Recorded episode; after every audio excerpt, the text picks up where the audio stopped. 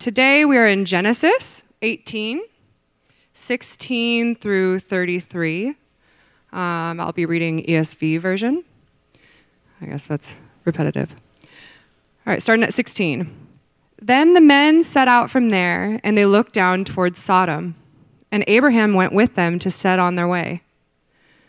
The Lord said, Shall I hide from Abraham what I'm about to do? Seeing that Abraham shall surely become a great and mighty nation, and all the nations of the earth shall be blessed in him?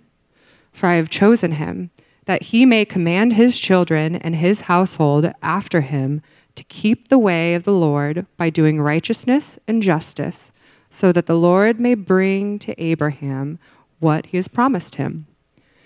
Then the Lord said, Because the outcry against Sodom and Gomorrah is great, and their sin is very grave, I will go down to see whether they have done altogether according to the outcry that has come to me, and if not, I will know. So the men turned from there and went towards Sodom, but Abraham stood still. Abraham still stood before the Lord. Then Abraham drew near and said, Will you indeed sweep away the righteous with the wicked? Suppose there are fifty righteous within the city. Will you then sweep away the place and not spare it for the fifty righteous who are in it? Far be it from you to do such a thing, to put the righteous to death with the wicked, so that the righteous fare as the wicked. Far be it from you. Shall not the judge of all the earth do what is just?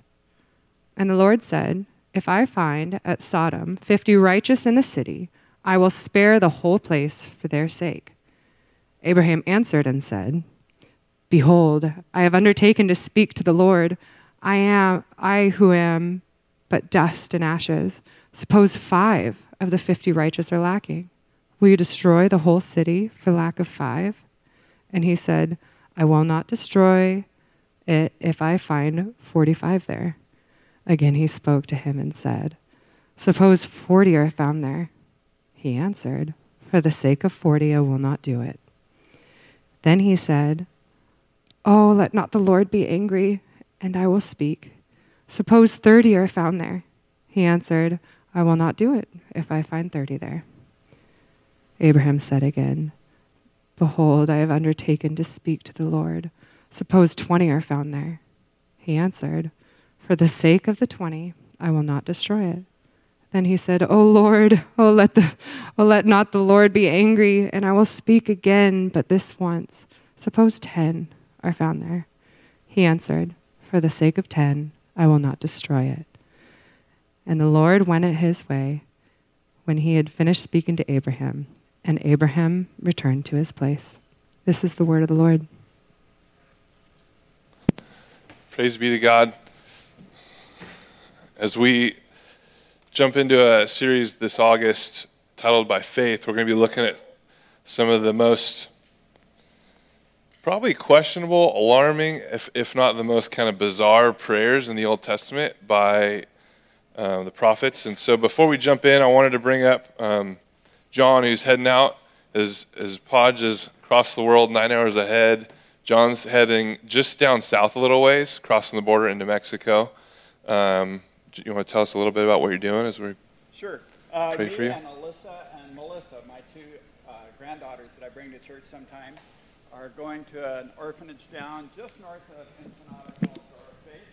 Uh, we're going with Christian Life Center and uh, also with North County Christian Fellowship. So this is something that uh, Pastor Guy from CLC has done for quite a few years. So uh, I've, I've shared several times that I, I was done with Mexico and I told the Lord I would support the ministries down there that I do. But I was so done. And about three weeks ago, Alyssa gets in the truck to come to church and says, Grandpa, I want to do a youth mission.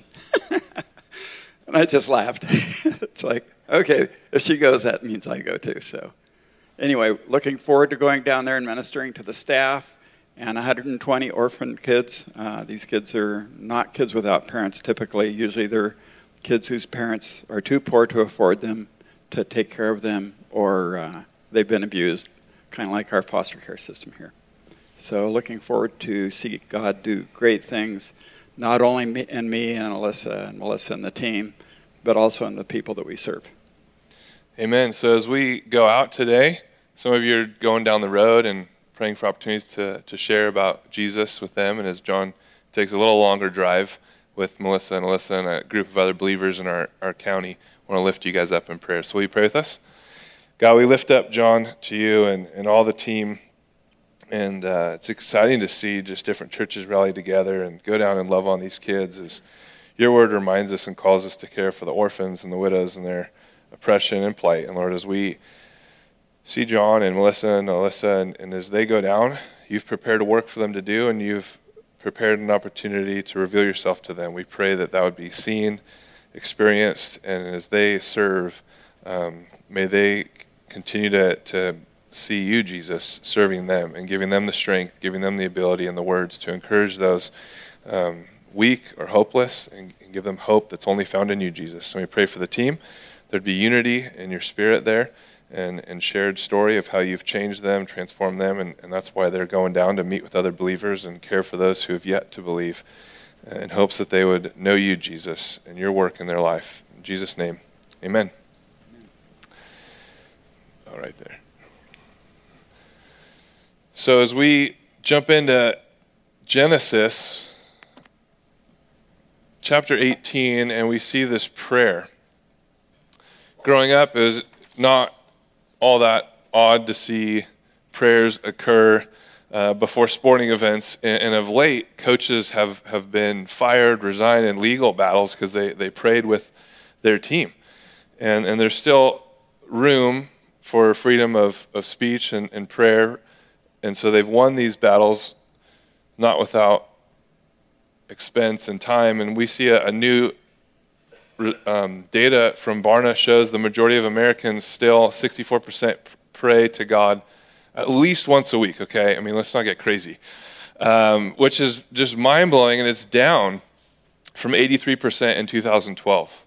So in a lot of ways, when you look at the culture, you see the reality that a lot of people just said they were Christians because they were American.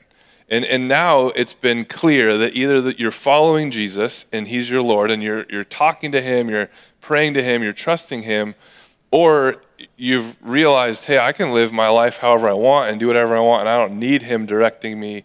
I don't need him being my Lord. And so we see right away this very intimate, very bold, very direct conversation that is based on faith. Abraham has faith. Abraham has this relationship with God. He knows God. And we see that here's a, an opportunity where God's like, Should I tell him what I'm going to do? Okay, I'll tell him. And Abraham just jumps in and starts having this conversation, this prayer, and this bold request. And for those of us who pray, oftentimes it's a time of need, a, a challenging circumstance where we turn to God in prayer, and, and many will, will, will often cry out in a similar time, whether they believe in God or not, but because they're at their wits' end. The fact is, though, faith is a key ingredient to our relationship with God, and it's not whether we're following Jesus or not that would indicate if we have faith, but it indicates where we put our faith. Because believers and unbelievers, we all have faith, and you exercised it as you got in your car, you sat down on the chair. You're, you're putting your trust in that thing to do what you expect.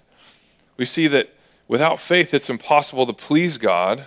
So, why would we pray with little to no faith? Why would we say, I'm going to put my trust in my own works or my own plan instead of fully trusting God in His promises, which it's hard to trust God and His promises if you don't know God and if you don't know His promises through His Word. And so we see this relationship revealed. So, the first question, though, is what is faith? Before we dive into by faith, Abraham does these things and says these things.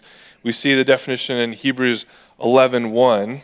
Faith is the assurance of things hoped for and the confidence of things not yet seen. So, we could paraphrase it and say, faith is the confidence that what we hope for will actually happen.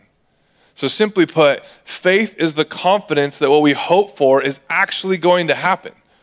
So, when we pray, we have to have that faith. Otherwise, it's just, hey, God, I hope that I have a safe trip. Hey, God, I hope there's an opportunity for me to share the gospel? Do we really have faith? Do we have the confidence that when we say, God, you want the whole world to know you, and I'm going to go out this door into the world that doesn't know you, and I want you to give me an opportunity to share you with them? God, I need you to give me contentment because I'm discontent. God, I, I need this from you, and it's according to his will. Are you having that faith, that confidence that it's going to happen? It gives us assurance about things we can't see. Through their faith in Hebrews 11, the people in days of old earned an amazing reputation. You can read through it and all the things Abraham did. Faith is this confidence or assurance based on the data before us. It's not a blind faith. It's, hey, this is who you are, God. These are your promises. This is your character. I'm putting my faith in you because look at all the evidence. Why would I live my life apart from you? Even when there's things we can't see or verify, we have assurance of those things like grace, forgiveness, heaven, hell, the Holy Spirit that indwells us because we know the character of God who speaks to us through his word that these things are so. And so we see the first point by faith, Abraham dares to ask hard questions of God. I mean, have you ever had a conversation with God where you're asking him to do pretty much the unthinkable, unimaginable? I have that on a daily basis. And sometimes I'm like, I'm a little, feel a little guilty asking for more because you've given me so much. And then I read this prayer and I'm like, man, I've not been asking enough of God. I need to start asking more. And if you're around me, we were in, in uh, Florida and we went into the surf shop and we got these printed shirts. And I ask big questions all the time, you know. And so I said, hey, where's the sale rack? I need some new board shorts. Is there a discount? And the guy walks me over and he's like, ah, there's nothing good here. You need to go pick out a brand new pair and I'll give you a discount on the brand new pair of shorts. I was like, sweet. So my father in law was like, wait, what? How'd you get that? I'm like, yeah, you just ask. And most people don't do that. I don't know why you don't ask. Like, that's how you get deals. You just say, hey, I need a deal. And they go, okay. Or they say no, which is where you started from, right? But they're board shorts. They're silly, stupid board shorts. Why don't we go to God and say, God, I need you to fix my marriage? This is an important thing, and you care way more about my marriage than board shorts. God, I need you to fix this relationship. God, I'm handling money poorly. God, I need wisdom. God, I need contentment. Why don't we go to God with the big things and ask? Maybe you need to practice by going to Starbucks or going to a, board, a surf shop. Hey, I need a deal on board shorts. And just start asking. If you, if you can't bring a big question to God, just start with these requests. But here we see Abraham gets a glimpse into what God's about to do, which is a silly thing for Abraham to overhear, right? Because if you ever have someone say, Hey, do you want me to tell you what I'm about to do? You're like, Yes, tell me, I want to know. And God's like, I knew you'd want to know. Here's what I'm, I'm going to go take out Sodom and Gomorrah. They're hor- it's evil. They're doing all these horrible things. I've heard about it. I'm just going to go double check, make sure all of the wicked and injustice is actually happening, and then I'm going to wipe them out. And what takes place is pretty interesting because as Abraham begins this hard question after hard question that he dares to bring to God, we see this real relationship. Abraham knows God is a living God, a real God, infinitely loving, infinitely holy. At the same time, this incredibly bold prayer. He prays missionally. See, we have a tendency to pray individually about our needs, about our day, and we're thankful that we got to go to In and Out, or thankful we live by the beach and it's not as humid as Florida, but we're thankful for this little tiny things. But we don't think big. We don't think huge, God size, hey, you want the whole world to know you. What is that going to take? That's going to take a lot of time, a lot of talent and a lot of resources, we better start praying. And God shares with, with Abraham, I'm going to take these people out. And Abraham's like, whoa, whoa, whoa, whoa, whoa. I've, I've face to face with God, and all he, he prays for, as we see, he uses his face to face relationship with God to leverage for the whole city for Sodom and Gomorrah. Wait a minute, let's think about this. Let's think about who you are, God, and who they are, and what's about to happen. What he's praying for is amazing. We see in verse 20, there's been an outcry against Sodom, God says. The, the word outcry in Hebrew means that the cries of the victims of violent injustice. So when God says there's an outcry, what he means is there are poor and marginable people being trampled to death in Sodom and Gomorrah. It's a very urban society that's oppressing and marginalizing the poor and the weak. And God says, I need to go check for myself, but I see what's happening the violence, the injustice, and I'm going to judge it. And Abraham knows exactly how wicked those cities are. So what does he say? He says, Forgive them, spare them in verse 24. The word spare means to forgive. Why would Abraham say that? Why would he act like a priest? And some of you say, well, obviously he's going to stand up for Sodom and Gomorrah because if you read the story, you know he has a nephew there, Lot, who has a wife and two daughters. So Abraham has family. At minimum, four people. And that's the reason God's ask, Abraham's asking God to spare Sodom and Gomorrah, right? That can't be the, the reason. I'll tell you why in a minute here. If all he wanted was to get Lot and his family out, he would have just asked point blank, hey, God, before you go take out Sodom and Gomorrah, just get my nephew and his family out. And then you can, yeah, the rest of them, kill them. That's a clear, direct request that would get a yes or no answer. But that's not the petition that Abraham asks. We see here Abraham is going before God knowing it's dangerous to go before a holy and just God. He's taken his life into his hands and he urges God to bless, to forgive, to pardon Sodom and Gomorrah as a whole. Abraham goes face to face with God and he's not concerned with himself. He's not there with a grocery list of, hey, give me this. And I know you said you're going to bless my family, but uh, also I need a new donkey or I need a new camel. Could you hook me up with that? Like soon, God, I need this. And I don't know what's going to happen because our tent fell down last night in the storm. We need a new tent. He doesn't go there with his personal needs. He lays himself out in prayer for the people around him. And these aren't good people, these are evil people. And yet Abraham loves them and he cares about them. He cares for the whole city. Is that how you pray? Are your prayers influenced so much by the depravity and the needs around you in our city, in our county, in our state? Are your prayers influenced so much that you're praying for God to forgive them and for them to be saved? It doesn't matter who you are. If you're liberal, conservative, white, black, Hispanic, or Asian, there's people you don't like. There's places you don't go, even in our small town, because I don't like being there. I don't want to be around that crowd. I don't like them.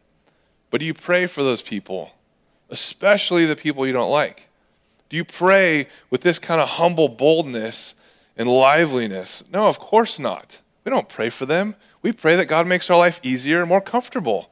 But Abraham prays like that. Abraham acts like a priest and makes this bold request. And second, we see by faith, Abraham appeals to the righteousness of God and the justice of God. We see by faith, Abraham appeals to the righteousness of God.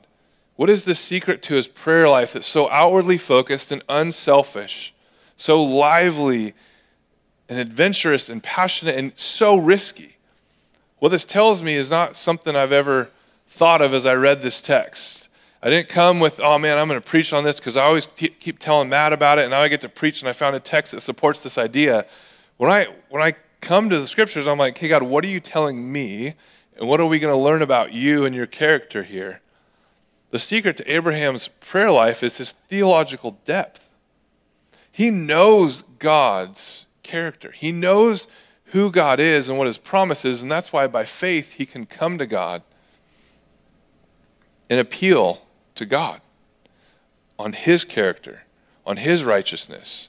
That's what makes this prayer so profoundly impactful is because of its theological foundation.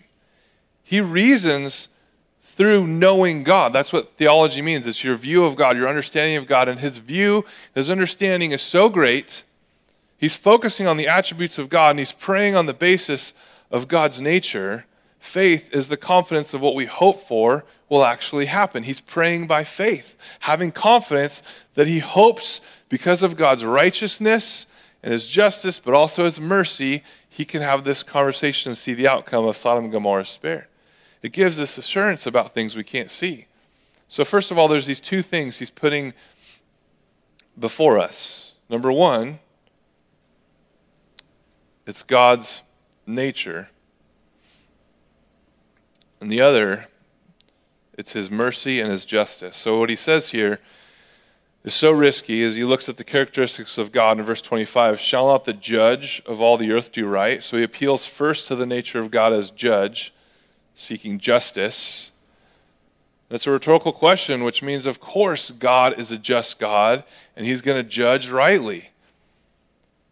Abraham wants to get reprieve for Sodom and Gomorrah, but one thing he knows is God is not going to shrug off his justice. He's a righteous God as well, and we hope he's a righteous judge. We look at the world and all the injustice and all the wrongs being done, and the injustice that keeps happening. And it seems like more and more what's been happening comes to light, and it's not good, it's bad, and it's injustice. And instead of acknowledging it, what happens is our culture redefines it and calls evil good and good evil because there's so much you can't hide it anymore. Eventually it comes to light. And, and, and, abraham's coming to god going wait a minute you're so just. Okay let's, let's look at this for a minute. And if there's no god of justice there's no hope for the world. So it's a good thing you're a god the one god who is just. But the other thing Abraham knows is God is a God of grace. In verse 18 through 19, God tells Abraham, Remember, Abraham, I chose you so that through you all the nations of the earth would be saved and blessed. I'm going to bring my salvation into the world through you and your family.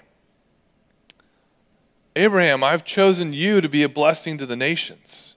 Maybe when Abraham was first chosen, like me, you're like, wow, I'm pretty I'm, I'm hot stuff. God saw me out of all the world, and He chose me and my family. We're going to hook the whole world up with blessing because I'm so good. Like, I'm amazing.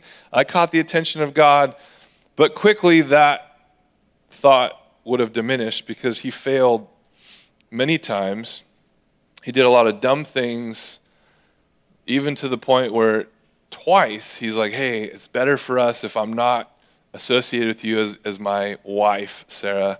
Go, you know, we're going to go in and you're going to, the king of Egypt's going to take you. And another town, another guy does the same thing. And it's like, Abraham, what are you doing? You're, you're dumb. But he knows that God's a God of grace because God keeps showing up. Abraham says, I know you're a God of justice and that'll never go away, but I also know you're a God of love.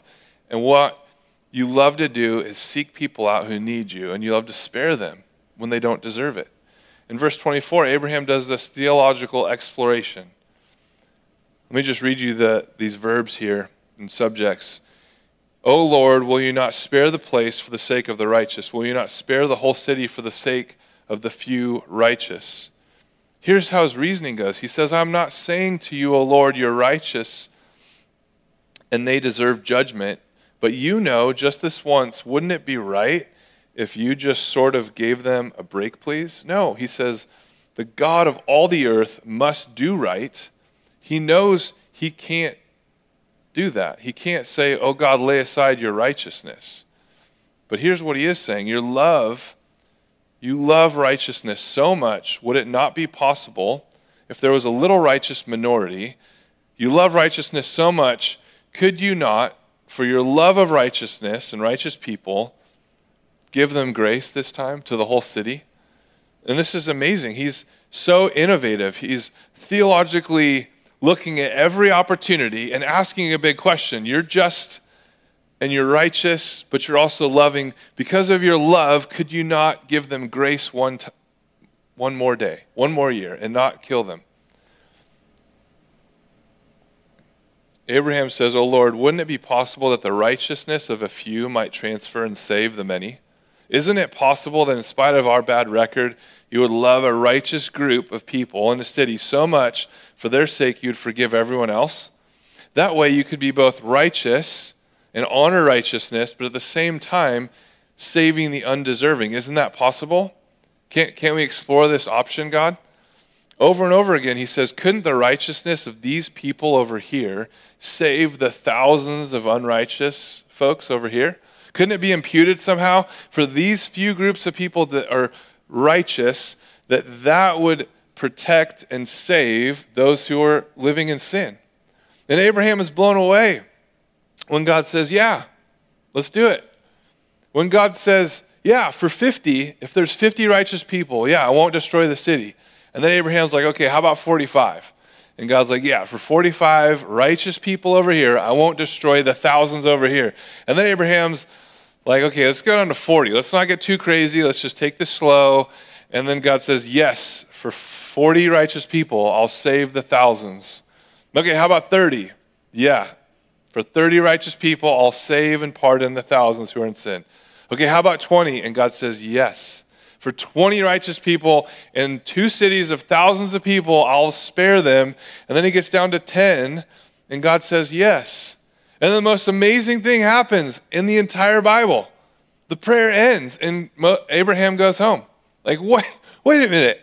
We, we all thought, as you're reading the narrative, this was a selfish prayer. We all thought Abraham was praying to get down to the four and to the one, his nephew, Lot. We expect Abraham here at the very end to say, Oh Lord, let me speak just once more. Would you save the whole city for the sake of one righteous person? Just one. But Abraham never asks that question, and God never gives the answer. Abraham knows. Abraham knows he doesn't have a truly righteous person in the city. And if you know anything about Lot, when the messengers get there and the whole town of men come after him and, hey, let's have our way with those guys. Lot's like, here's my two unmarried daughters, have your way with them. It's like, dude, Lot definitely wasn't righteous. That's just the small glimpse we get of him. Guess what? Abraham's not righteous either. He knows it. I don't qualify. So Abraham comes up to this impenetrable wall or this mountain range that you can't pass, but he sees a path and he's like, oh. And he looks at this wall and he's like, I think there's a couple little finger holes I could climb, but I'm not able to scale that. But if there is a God of justice and righteousness, what hope is there for you and me because who can stand before him? As we see, there's this God who's both just and loving and righteous. And if there isn't that righteous and just God, there's no hope for the world. But if there is, there's hope. But who can stand before him because we're all in sin? He's found a path. He's found this impenetrable face of rock that needs to be climbed to get, but he can't do it. And so many centuries later, we see someone did come along who could walk that path, who could climb that rock face. And as Abraham prayed for Sodom and Gomorrah, the undeserving city, he acted as a priest. He stood in front of God on behalf of the people and he made intercession for them, but he couldn't pull it off. Abraham just prayed for the people who might have killed him. The Canaanites were always attacking him and trying to kill him, and he prays for them. He prays for Sodom and Gomorrah, the Canaanites. He prayed for the people who might have killed him. But when Jesus came many centuries later, when Jesus is our high priest, who not only stands as an intercessor in between us and God, but he's the one that can walk that path of righteousness perfectly without sin. He's the one who could scale that in scalable wall to God because he's perfect. And he's the high priest who went to the cross. And when he was on the cross, he was praying for the people that weren't just attacking him, but were literally killing him. He said, Father, forgive them as they struck him and beat him. And as he hung on the cross, he said, They don't fully realize what they're doing. Father, forgive them. Abraham risked his life by going to God in order to plea that God would save the people, but Jesus Christ willingly gave his life so that those in sin, separated from God, would be in him and be saved. Abraham kept saying, I'm representing these people, but don't be mad at me. But Jesus Christ represented us and took the whole world's wrath that God had been stored up for the world, and he took God's justice into his own heart. What does that mean? that he paid the penalty for our sins. That that one act, that one righteous man that Abraham was getting down to and realized, I can't go lower than 10. There's no way. I'm not it. Lot's not it. Jesus was the one. So we see that Jesus came, in verse 23, there's a word that Abraham says. Abraham approached God. Do you know what that word is? It's a technical legal word. It's a word that refers to an attorney approaching the judge with a case. It's approaching the bench with a case. Abraham came with a case, and he didn't do a bad job, but he couldn't take it all the way. But Jesus Christ, we're told, is the ultimate high priest in Hebrews 7 and Hebrews 10. And he stands before the bar of divine justice representing you and me, and he has an infallible case. What is the case? It's like this Father, says Jesus, the wages of sin is death, but I've paid that wage. I've died. Now, Father, spare them. I'm the one righteous. Spare the many unrighteous who believe in my payment for their sin. Forgive them, receive them. They know me and I know them. Do not despise them despite your justice, but because your justice has been satisfied in me. I paid it all. Now love them and spare them, not in spite of your justice, but because of it. Your justice was satisfied in me because of what I've done. And they're no longer guilty. They're free. This is a perfect, lock tight case. Jesus Christ is our great high priest. He is able to save all who call upon him. And that's the amazing reality that Abraham was able to appeal to God's righteousness and his justice. Abraham was able to go to God by faith and make these bold claims, and he realized, man, I need a Savior. I, am learning about who God is, but I'm not able to fully and perfectly follow him. So we see God's response to Abraham reveals both his justice and his mercy. We see that God is having this interaction as, as they're going along the way. Many of us feel like we can't pray or we, we can't really come to church. We can't really know God because I need to know the prayers. I need to know the songs. I need to know this. I need to know that. And here, Abraham has this continual coffee day, lunch conversation with God, and he's figuring God out. And the more he figures God out, the more he realizes, I'm such a loser. He's like, hey, I'm going to have this prayer, and as it goes, it starts to unravel, and you think, man, he's going to get down, and he's like, I can't ask for him to save me or a lot. Like, this is no, we're, we should be dead. I shouldn't even be talking to you. I'm going home, and the prayer's over. But God responds, revealing his justice and his mercy, pointing once again to Jesus. Do you understand? Abraham at this point points to Jesus, who is the true Abraham. Every time we read the Bible, whether it's Abraham, Isaac, David, they all fail and leave us hungry and wanting Jesus. That's the whole point of the story. That's the whole point of God saying, I'm going to do this for this people, and you're not going to get it because you need Jesus to get it. You need the Holy Spirit to get it, and that's going to come later. And as we see the words of God focus on the character and actions of God, it builds our faith so that by faith we can pray big prayers. He knew there must be a way, and even knowing that was enough to give Abraham this incredible, vital relationship with God. But you know how it happened. You have the gospel. Once you have that, you can have a relationship with God through Jesus Christ. There are these few things we see in closing. First, if you understand the gospel, that you're so wicked and lost, God had to die for you on the cross. Yet you're so loved that God was glad to die for you. So the first shows you that you're a sinner.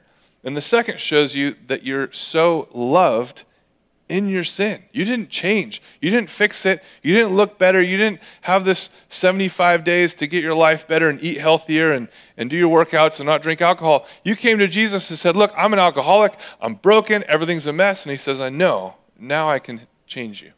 I know you're living in sin. I know you're living selfishly, and I know you need me. Now, now that you know you need me, I, I can come to you and you can follow me. And it's going to be messy, and you're not going to do it perfectly, but you're going to make progress. The first one is when you see you're so wicked that God had to die for you, it humbles you. And the second, you're so loved that God is glad to die for you, it emboldens you. And now you have the extremes that Abraham had. And even more so because you have the Spirit living inside of you. On the one hand, you're in awe before God so great Galaxies are like dust in the scales of his hands. And yet he cares for you. The infinite cost to himself, giving his son to die in your place. If you say, Oh, I believe in a God of love, that's not a love that melts you, not a love that electrifies you or destroys you and brings you to tears. That's not a love that gives you this incredible, lively prayer, but if you see God's love in the form of Jesus dying on the cross, that is what cuts you to the core. That's what exposes all of your sin and realizes He paid for all of that and He understands it. Then we understand the gospel, and it creates this incredible humility and boldness, this combination of humility and boldness that Abraham had to pray to God in this way. Real prayer is always a response to what God says. So when God says, Here's what I'm going to do, Abraham responds, Wait a minute, aren't you righteous? Aren't you just, but also merciful? Let's explore these characteristics together.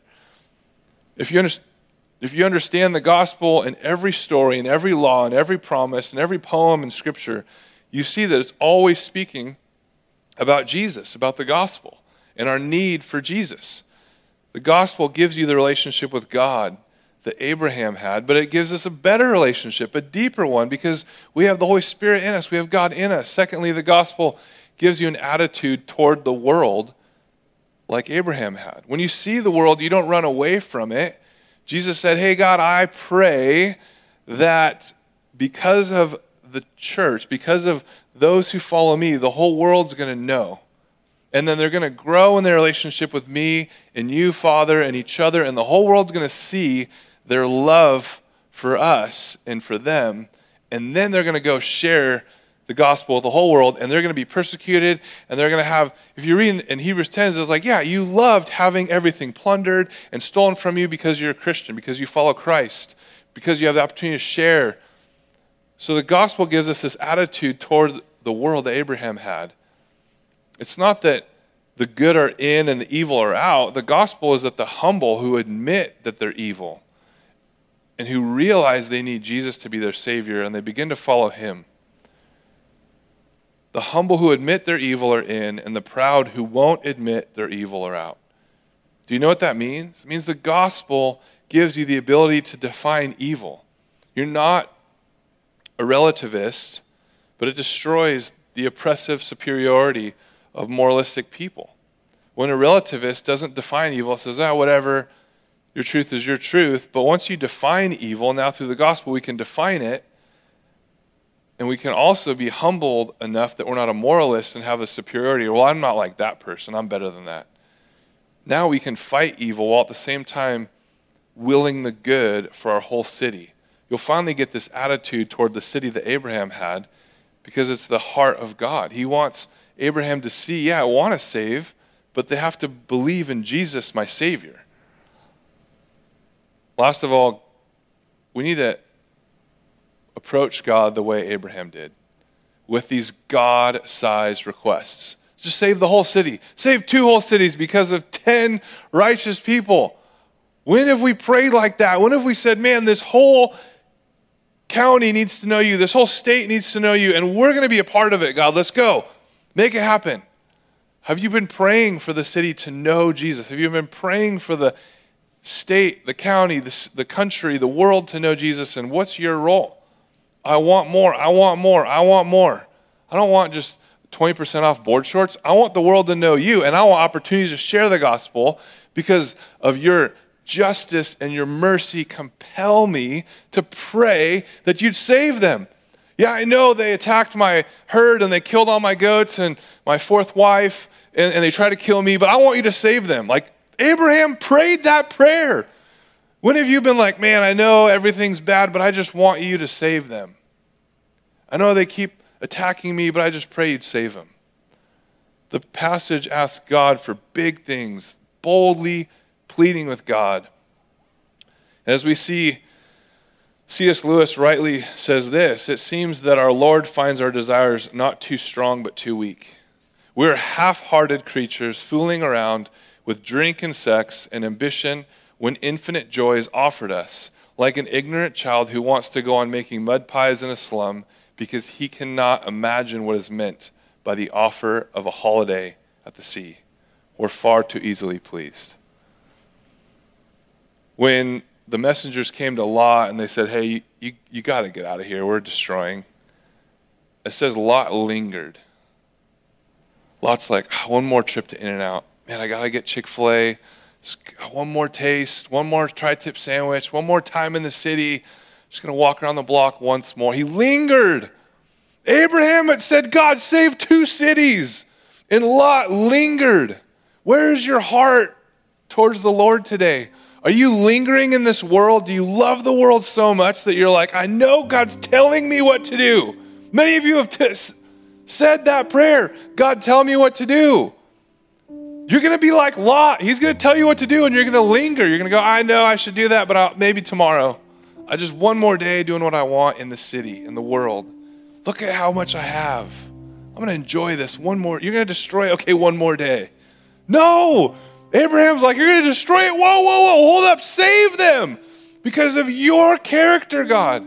Are you so in love with Jesus that you know his character, that you're intimately, passionately, recklessly, boldly saying, God, you got to save. You got to save the city, and I want to be a part of it.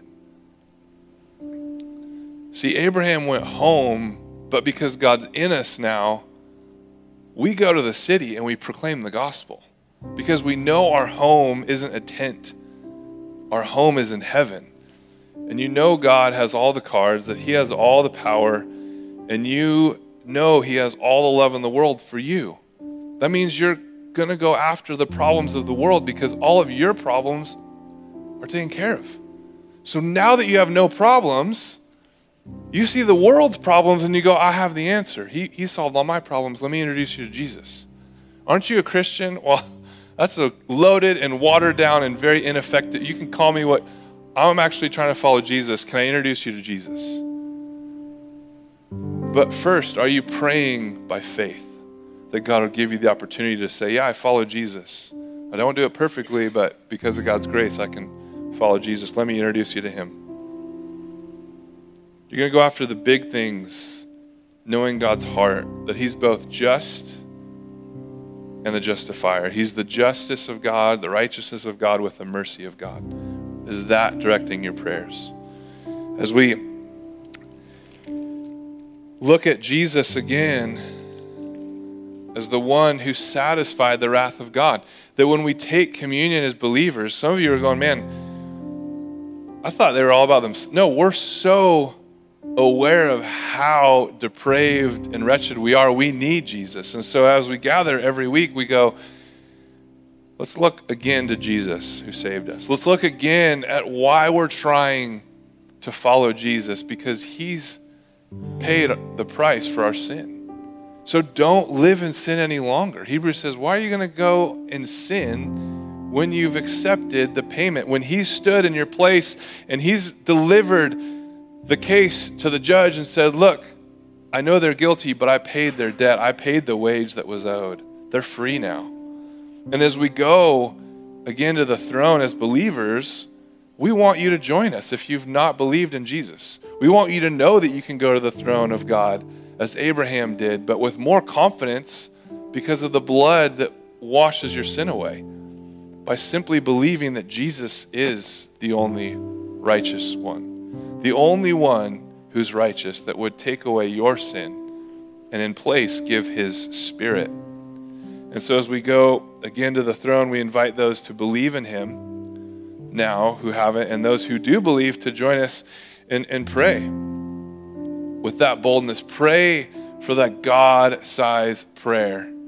God, I know you needed to die for me, and I'm thankful for that love, and I'm so humbled by your grace. I pray that others would know that. May we pray for the city, pray for your family, pray these big prayers that God would use you in a mighty way. And I'll come up and, and close us.